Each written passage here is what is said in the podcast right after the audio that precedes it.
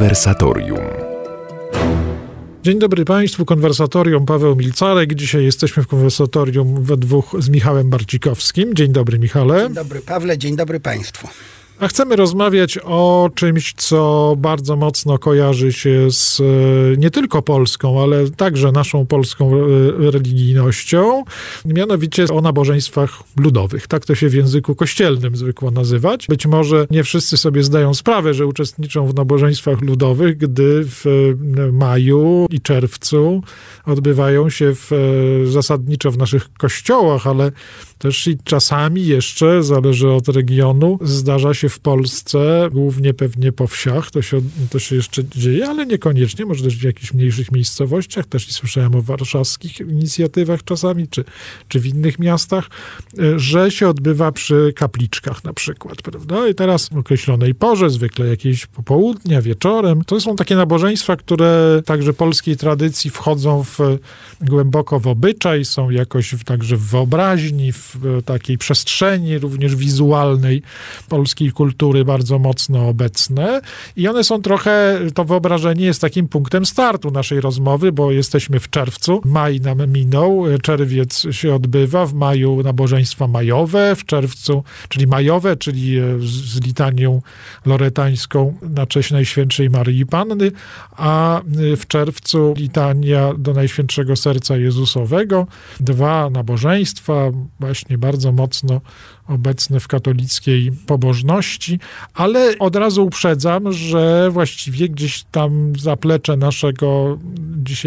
naszej rozmowy, czy tło naszej rozmowy, to ono gdzieś tam sięga bardzo głęboko do innych, rozmaitych form, także gdzieś ostatecznie obejmie samą i drogę krzyżową, i przede wszystkim jakieś około Bożego Narodzenia rozmaite elementy takiej ludowej również pobożności i te wielkopostne jakieś rozmaite nasze gorzkie żale, czy jeszcze godzinki, prawda, które są też takim maryjnym, całorocznym, że tak powiem, repertuarem. Wszystko to powinniśmy mieć w głowie, gdy myślimy o nabożeństwie ludowym. Słowo ludowe to dzisiaj, prawda, zaraz odsyła właściwie do cywilizacji wiejskiej. Znaczy to, jakby powiedzieć, są dwa znaczenia, prawda? W języku kościelnym nabożeństwo ludowe, czy język ludowy, czy pobożność ludowa, to będzie przede wszystkim odróżnienie od pobożności liturgicznej, tak? Która do reform po II Soborze Watykańskim była pobożnością nie w języku ludowym, tylko właśnie liturgią łacińską, tak? Natomiast wszystko, co odbywało się w języku ludowym, było właśnie tą paraliturgią, tą liturgią ludową. Tutaj już bez podziału na miasto, wieś. I włącznie, że ci wejdę w słowo, ze śpiewem, który, tak, jakby to powiedzieć, towarzyszył czasami liturgii sensu stricto, a był odprawianej cicho śpiewem ludowym. Przy ołtarzu po łacinie, tak, a towarzyszył temu śpiew polski. Więc to jest jedno znaczenie tego słowa ludowe. No ale kiedy my go używamy, to używamy go najczęściej w tym bardziej popularnym znaczeniu, czyli ludowe związane z wsią, prawda? Z ludem, a ponieważ nie z elitą, tylko z ludem, a ponieważ lud w większości, przynajmniej w naszym kręgu cywilizacyjnym do niedawna w większości mieszkał na wsi, w związku z tym będzie to pobożność wiejska. My czasami tak mamy, prawda, że absolutyzujemy doświadczenia własnego pokolenia oraz tych pokoleń, które nam jeszcze zdołały przekazać swoją pamięć. Czyli w sumie dosyć krótki czas, prawda? Wrzucone przez ciebie przykłady nabożeństw majowych, prawda? To jest tak naprawdę w Polsce XVIII, XIX wiek. Ich prawdziwe rozpowszechnienie to jest gdzieś połowa XIX wieku. Więc w sumie relatywnie, jak na czas istnienia Christianitas, nawet Christianitas w wydaniu polskim, nie jest to jakieś niesamowicie długie trwanie.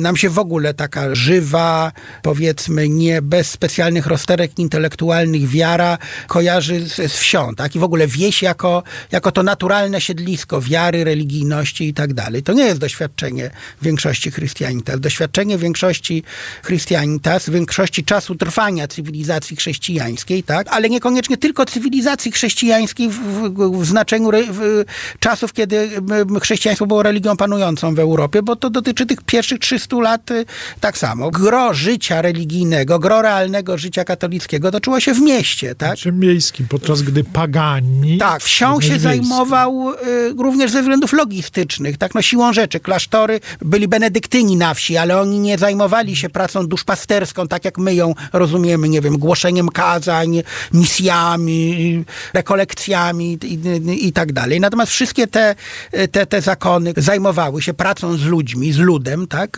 Funkcjonowały w mieście. Dominikanie, franciszkanie, w wydaniu zwłaszcza bernardyńskim w naszej polskiej. Z wyjątkiem może cystersów, prawda? No ale cystersi to też masz, to też zakon taki benedyktyński, tak?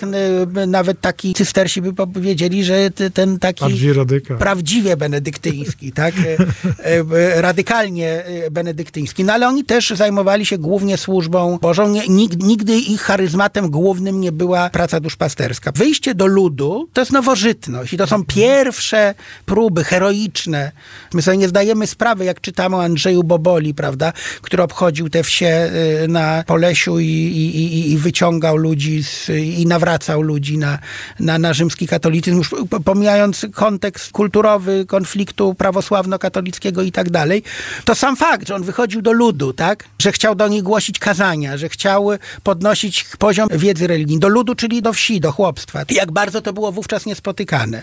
To można by porównać, nie wiem, do jakichś radykalnych duszpasterstw. Hipisowskich. Oczywiście ze wszystkimi wszystkimi różnicami. Różnicami. Tak. Na przykład było to wyjście daleko poza utarte schematy duszpasterstwa. Wyjście do ludzi, do których naprawdę czasami strach było wychodzić, których poziom wiedzy religijnej był bardzo niewielki, dlatego, że o niego nie dbano. To nie znaczy, że to byli ludzie, nie wiem, prymitywni, prawda? Z urodzenia. Nie, to często ta kultura ludowa, prawdziwie ludowa, kultura wsi średniowiecznej, nowożytnej, ona była niezwykle bogata. Ona była, często niosła wiele elementów jeszcze z czasów pogaństwa, które łączyła je w jakiś takim dziwnymi...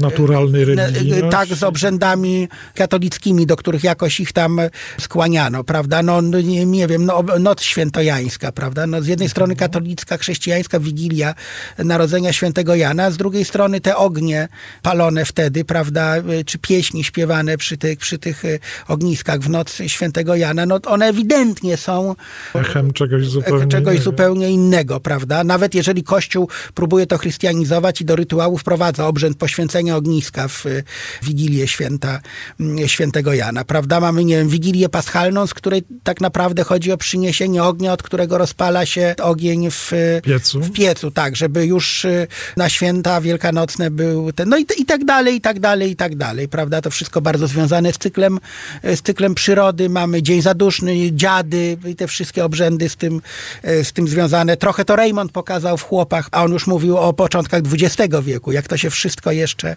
miesza. Te wszystkie nabożeństwa, które my traktujemy jako no takie w sposób oczywisty wiejskie, oczywiście ludowe, to są nabożeństwa, których wieś albo się nauczyła patrząc na miasto czy dwór, albo została nauczona przez misjonarzy ludowych, którzy do niej poszli. Nabożeństwo konkretnie, znowu, żeby się odwołać do twojego przykładu, nabożeństwa majowe przy krzyżach, przecież w ogóle skąd się te krzyże wzięły, czy figurki, prawda? No je stawiano na rozstaju dróg. Z tym się wiązały rozliczne przesądy, no niechrześcijańskie bynajmniej. To miało być miejsce szczególnego działania złego ducha, jakichś potworów, prawda? Zwodzenia, jakiś strzyk, jakiś, no takiego świata leśmianowskiego, można powiedzieć, prawda? No i w związku z tym stawiano ten krzyż trochę, żeby odczynić, odczarować, prawda, te miejsca. No aż czasem, skoro już ten krzyż tam stanął, skoro już, uwaga, jakaś tam religijność wsi się w tym kierunku szła, no to zaczęto do tego krzyża co bardziej świadomi misjonarze, prawda, czy to byli na początku jezuici, czy redemptoryści, czasami co światlejsi księża diecezjalni, no zaczęli przywiązywać różnego rodzaju, uczyć wieś różnych nabojów, odmawiania litanii loretańskiej, która która przecież jest częścią kultury wyższej, jest liturgia łacińska, tak? Też zresztą w tej obecnej formie no, z przełomu XVI i XVII tego wieku, którą przełożono na język polski i uczono... A gdzieś tam z kolei sięga, jak każda litania, gdzieś tam z prawda? Bizantyjskiego, tak, ducha nabożeństwa. Tak, przecież większość tych wezwań była śpiewana przy tych kapliczkach bez świadomości, do czego one się odnoszą. Domie Złoty, Arko Przymierza, Różo Duchowna, prawda? Naczynie osobliwego nabożeństwa i tak dalej, i tak dalej, więc... Stawały się wezwanie językiem sakralnym. Tak. Trzeba było wszystkiego do końca rozumieć, ważne było... Pewne poetyckie jakieś piękno, to jest taka znowu zupełnie innego kontekstu kulturowego scena, jak w powieści Przeminęło z wiatrem. Scarlett O'Hara uczestniczy razem z całą rodziną i domem, niewolnikami w wieczornej modlitwie, no i tam odmawia też właśnie litanię do Matki Boskiej i nie bardzo rozumiejąc sens tych wezwań, to oddaje się ich takiemu egzotycznemu czarowi, bo jej przypominają gdzieś jakiś orient właśnie i tak dalej. Trochę, Pawle, żeśmy zdekonstruowali, ale nie sądzę. Myślę, że bardzo dobrze. Naszym celem. Bardzo nie zniszczenie dobrze. Jakiejś wizji tutaj, tylko no, pokazanie różnych meandrów, przez które mi się wydaje, że pobożność idzie. Że szczęśliwie ukazał całe szerokie jezioro, tego szeroką taflę jeziora tego problemu, bo rzeczywiście powinniśmy pamiętać i o teologicznym, i o takim społeczno-kulturowym sensie. On się zresztą, jak mam wrażenie, w dalszej części naszej rozmowy okaże, jakoś się przeplatają. To nie są rzeczywistości tak definiowane zupełnie, chociaż mają inne zasady, ale troszkę niekoniecznie w zderzeniu, w kontrze do siebie. Ale to za chwilę po przerwie. Wracamy do rozmowy o tak zwanych nabożeństwach ludowych. Trochę właściwie wyszło nam, że rozmawiamy w ogóle o pobożności, religijności ludowej, ale nasza rozmowa wraca do tych konkretów. Majowe, czerwcowe, rozmaite inne przypadki pobożności, która na ogół ludziom, niezależnie czy się to odprawia w mieście czy na wsi dzisiaj, to kojarzy się z czymś bardziej bliskim, swojskim, można powiedzieć, czymś takim bliższym. To nie jest tak, że ja poprawnie to w tej chwili cytuję i oddaję takim prostym słowem, bo trudno byłoby powiedzieć, żeby ludzie traktowali jako coś dalszego Eucharystię, komunię, że ta pobożność bywa i sięgała i sięga wyżyn w przypadku rozmaitych osób, a w przypadku, jakby to powiedzieć, całości społecznych, to po prostu jest mocna i intensywna. Natomiast chodzi o rodzaj takiego kulturowego pokrewieństwa. Jest to, jak powiedziałeś, od początku nabożeństwo, które pojawia się w języku własnym, ale chodzi nie tylko o język, chodzi o rodzaj takiego, jakby to powiedzieć, użyję dużego skrótu, takiego ikonostasu modlitw, które ludzie zanoszą, nie przekraczając pewnej bariery tego świętego świętych. Modlitwa jest święta, pobożna, adoracyjna i tak dalej. Ale to ona jest jakby tym ludowym, tym naszym wkładem, tym, czym jakby owija się, tak? To, co jest najświętsze i do czego jakby z kolei kulturowo mają przede wszystkim przystęp kapłani. Ja w tej chwili nie chcę wywoływać złych duchów w całej dyskusji, czy liturgia jest dziełem ludu Bożego, bo wiadomo, że jest, że uczestnictwo jest jak najbardziej rozmaite wskazane, duchowe i inne rozmaite formy.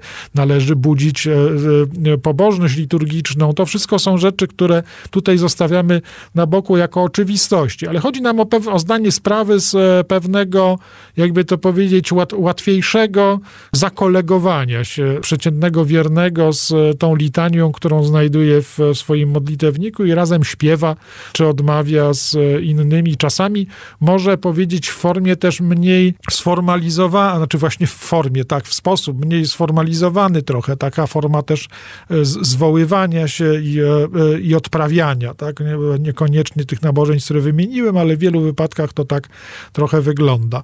To swoją drogą akurat mówiłeś o naszej polskiej sytuacji. No, trochę to tak jest, że u nas w pewnym momencie, tym właśnie XIX wieku, wiejskość zaczęła do miast po prostu wchodzić wraz z ludnością wiejską i my dzisiaj już tej miejskiej wyraźnie i wiejskiej pobożności chyba oddzielonej nie mamy, tak prawdę mówiąc, to tak na marginesie. Przeginesie. To znaczy, no miasta mamy, mówisz o dzisiejszych czasach. Tak. No, miasta mamy mocno zlaicyzowane, prawda?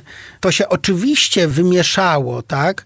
Też z tych względów, o których mówisz, także no najpierw, jakby to powiedzieć, używam dużego skrótu, miasto nauczyło wieś, tak? Czy ludzie, którzy wyszli z miasta, z elit, poszli na wieś, żeby ją uczyć różnych form pobożnościowych, bardziej chrześcijańskich, a oduczać różnych pogańskich obyczajów. No i później wieś, która poszła wraz z procesami uprzemysłowienia i tak dalej do miasta, często wiele z tych obyczajów przeniosła. No, nie wiem, kapliczki na podwórkach kamienic, prawda? No to też można powiedzieć, w jakiś sposób zostały, już w oderwaniu od kontekstu rozstaju dróg, prawda? No chyba, że miasto doszło do wsi i ją zagarnęło.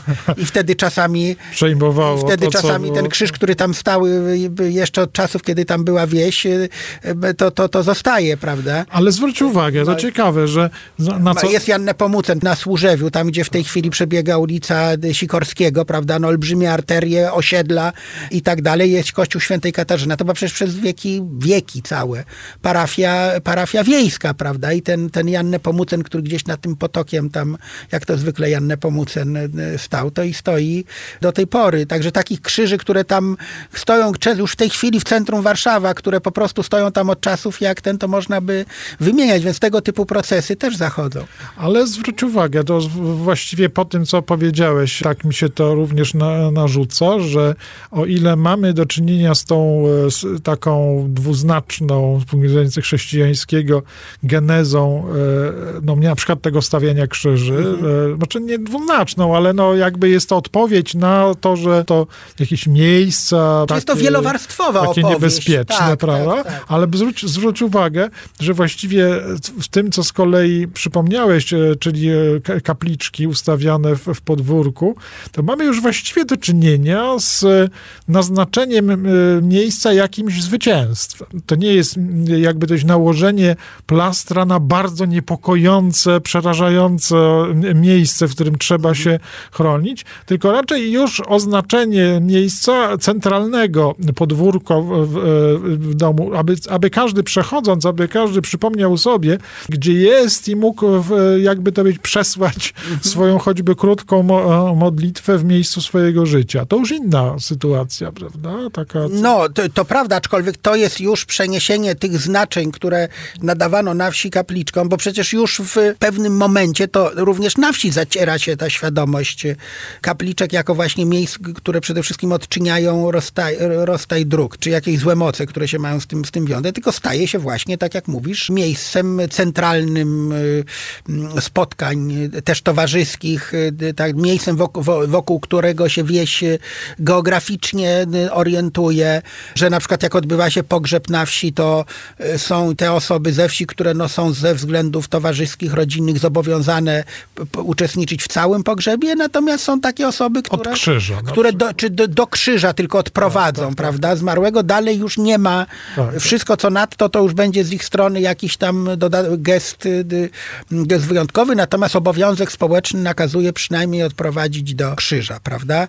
Więc tu w tym sensie oczywiście to nie jest tak, że to miasto nadaje nowe znaczenie takiej kapliczce, tylko ona już w momencie przeniesienia do miasta ma troszkę inne znaczenie. Zatrzymaliśmy się, co wydaje mi się zupełnie zrozumiałe, dłużej przy tym momencie ludowości jako pewnego kulturowego obszaru, pewnej tożsamości kulturowej czy społecznej, ale teraz pozwólmy sobie wrócić do znaczenia teologicznego. Nabożeństwa ludowe to znaczy, chciałoby się powiedzieć, nieliturgiczne, tak? Czasami się mówi paraliturgie, prawda? Coś w tym rodzaju. To jednak gdzie ta granica właściwie przebiega? W sensie ścisłym, prawda? No liturgia to są msza święta. Liturgia to jest liturgia godzin, tak? Oficjum, brewiarz, jakbyśmy go nazwali. I to na pewno jest liturgia. Masz jakieś wspólne modlitwy, tak? Wspólne obrzędy, które nie odbywają się według jakichś... I to wszystko jest zatwierdzone przez Kościół, opisane w księgach liturgicznych, odprawiane zgodnie z księgami liturgicznymi. No właśnie, masz takie nabożeństwa jak nabożeństwo majowe, kiedy to gromadzi się grupa najczęściej kobiet, tak to w praktyce wyglądało, czy dzieci, bez kapłana i śpiewają tam litanie. Można by powiedzieć, że klasyczna paraliturgia, prawda? To znaczy pewien obrzęd religijny, w którym ma pewien ustalony kanon, ale nie jest to kanon z ksiąg liturgicznych. Tylko znów, sama litania podlega zatwierdzeniu Stolicy Apostolskiej. Więc to też nie jest tak, że to jest kompletnie oderwane od jakiegokolwiek, zatwierdzenia tutaj przez kompetentną władzę kościelną. Więc nawet to, co ewidentnie jest paraliturgią, jednak jakiś związek z liturgią czy z życiem publiczną, modlitwą Kościoła będzie miał. Do litanii są odpusty przywiązane, jeżeli odpust musi być do jakiejś konkretnej czynności przywiązany. Przez sam fakt przywiązania odpustu do niej, tę czynność niejako się kanonizuje, w tym sensie, że jakąś jej postać czyni się kanoniczną, niezmienną, obowiązującą. W każdym razie niezmienną tak długo, jak długo nie zostanie zmieniona właśnie przez jakiś autorytet w Kościele. Ale jak już masz na przykład, znowu się do tych figur i krzyży odwołujemy, prawda? Masz obrzęd zdecydowanie liturgiczny, tak? Jakim są tak zwane litanie, prawda? Czyli dni krzyżowe. Dni krzyżowe to już jest polskie określenie. Tak. W łacińskim szacie się nazywa litanie, prawda? Czyli takie 4 dni w roku. Jeden to jest 25 kwietnia, a drugi to są 3 dni przed świętem Niebowstąpienia, poniedziałek, wtorek, środa, kiedy odmawia się litanie do wszystkich świętych i urządza się wraz ze śpiewem tej litanii do wszystkich świętych procesję błagalną. To są obrzędy liturgiczne zawarte w mszale, w rytuale rzymskim, więc w polskich warunkach one po pierwsze, i to również przenika do polskich rytuałów zatwierdzonych przez Kościół dla używania w diecezjach polskich, one odbywają się ze śpiewem ludowym, tak, najczęściej litanii do wszystkich świętych, odbywają się, czego nie ma w tym obrządzie rzymskim, do krzyża, z kościoła właśnie do figury jakiejś, do krzyża. Są ściśle związane z cyklem wegetacyjnym roślin. Znaczy ja mówię o tych przed niebowstąpieniem, bo te 25 kwietnia jakoś nie weszły do polskiej obyczajowości. Ale te 3 dni przed niebowstąpieniem, prawda, one weszły jako tak zwane dni krzyżowe. Krzyżowe, bo się idzie do krzyża. I były ściśle związane z prośbą o dobrą pogodę, tak? I najczęściej przy tej okazji, to był gdzieś maj, prawda, z reguły, pierwsze na polach pojawiały się jakieś ślady roślin, z których będziemy zbierać plony, czy to będą żniwa, czy później inne owoce, prawda, i później i tak dalej. Do tego dołączano poświęcenie pól, prawda? W związku z tym z czymś czasami było tak, że nawet coś, co było liturgiczne, brano z liturgii, tak? I w ramach tego, na co liturgia pozwalała, te ramy może nie rozpychano, ale wszystkie wolne miejsca wypełniano, jakby to powiedzieć, śpiewem suplikacji, który się wiązał, czyli Święty Boże, Święty Mocny, od powietrza, głodu, ognia i wojny. O ten śpiew chodzi, który też właśnie przy tej okazji się odbywał. Także i w tym kierunku był ruch. Z jednej strony uczono różnych form pobożności, kaznodzieje uczyli tej paraliturgii swoich chłopskich wiernych, tak? A z drugiej strony też z tej liturgii, z liturgii oficjalnej, tak, nie z paraliturgii, tylko z liturgii Kościoła brano coś, czym można karmić tę pobożność ludową. Nie wiem, nieszpory ludowe na przykład, prawda? Czyli odmawiane, śpiewane po polsku nieszpory niedzielne. To jest coś, co trudno powiedzieć, czy w sensie ścisłym to jest paraliturgia, bo ja mam wrażenie, żaden kapłan, który przewodniczył nieszporom niedzielnym, formalnie rzecz biorąc, chyba nie mógł spełnić w ten sposób obowiązku brewiarzowego, chociaż może się mylę, to może to jest tylko moje wrażenie, a z drugiej strony ewidentnie był to nawet nie to, że ułożony na wzór nieszporów, tylko to był po prostu generalnie nieszpory niedzielne przełożone na język, jakiś formularz prosty, albo w Najświętszym Sakramencie, albo maryjny. Tak, a z drugiej strony te nieszpory niedzielne przez większość niedziel w roku, tak zwanych zwykłych, zielonych, one naprawdę były te same psalmy i te same antyfony, jeden hymn, tak, więc tu nie trzeba było niczego nawet specjalnie skracać. Są w ogóle wszędzie tam, gdzie liturgia wychodzi poza świątynię, czyli mamy procesję, nawet Boże Ciało, prawda? Zawsze gdzieś tam ten margines w dobrym tego słowa znaczeniu, ta przestrzeń między liturgią sensu stricto a nabożeństwami ludowymi staje się otwiera, tak? W różny sposób przy Bożym Ciele może nie ma bardzo wielu możliwości, ale jednak już na przykład sposób traktowania ołtarzy i jakby to powiedzieć brania z nich również pewnego... No, ogałacania ołtarzy. Co czasami na osobach, które nie znają tego obyczaju sprawia... Robi wrażenie dewastacji. No dewastacji, tak? I prawda, jak procesja odchodzi od ołtarza i gdzieś tam jest niesiony Najświętszy Sakrament, a ludzie z tyłu procesji dosłownie obdzierają z ołtarz z tych brzusek. No ale nawet sam fakt, że w Polsce odbywa się procesja do 4 ołtarzy, jest ozdabianych brzuskami właśnie, między innymi i tak dalej, to jest polski obyczaj. W rytuale rzymskim jest po prostu procesja, tak, która idzie, ale która nie ma żadnych stacji, prawda, która się zatrzymuje po prostu z powrotem w kościele, tak, wracając do niego. Tak, na zasadzie zwykłej procesji, tak. Taka jaka jest w wielu innych przypadkach odprawiana, tylko niekoniecznie teoforyczna, tak, nie nosi Najświętszego Sakramentu. No tak, to pewnie trzeba by było do kompletu jeszcze dodać, ale to już tylko wrzucając jeszcze na koniec tej części naszej rozmowy, trzeba by było pewnie powiedzieć, że oczywiście niesamowicie jakąś gotową na tego rodzaju dopełnienia jest przestrzeń pogrzebowa, egzekwialna, prawda? Tutaj co prawda sam schemat jest na tyle z jednej strony dostojny i jakby to powiedzieć oddycha powagą, że pewnie nie ma miejsca na takie proste jakieś improwizacje, ale towarzyszący taki sakralny, a już ludowy obrzęd tutaj jest niewątpliwie obecny, tak, ufundowany na obyczaju, problem modlitwy przy zmarłym w domu, tam tak, gdzie jeszcze to się odbywało, co w tej chwili jest oczywiście z powodów sanitarnych i szpitalnych pewnie już absolutnie skrajną rzadkością. No dobrze, ale jeszcze jeden rozdział tajemniczy przed nami po przerwie. Wracamy do naszej rozmowy o nabożeństwach ludowych, o specyficznych formach ludowej pobożności, ale właśnie niekoniecznie w sensie umiejscowienia na wsi, tak, wśród ludu w tym znaczeniu społeczno-kulturowym, tylko trochę tak w sensie teologicznym o tym rozmawialiśmy już. Po prostu w dokumentach kościelnych z racji teologicznych wyodrębnia się obok liturgii nabożeństwa ludowe. Różnie to zresztą w oryginale łacińskim tych dokumentów jest nazywane. Nie zawsze tam słowo lud pada, jakieś pie exercitatione, pobożne praktyki, ćwiczenia. Czasami to tak jest nazywane.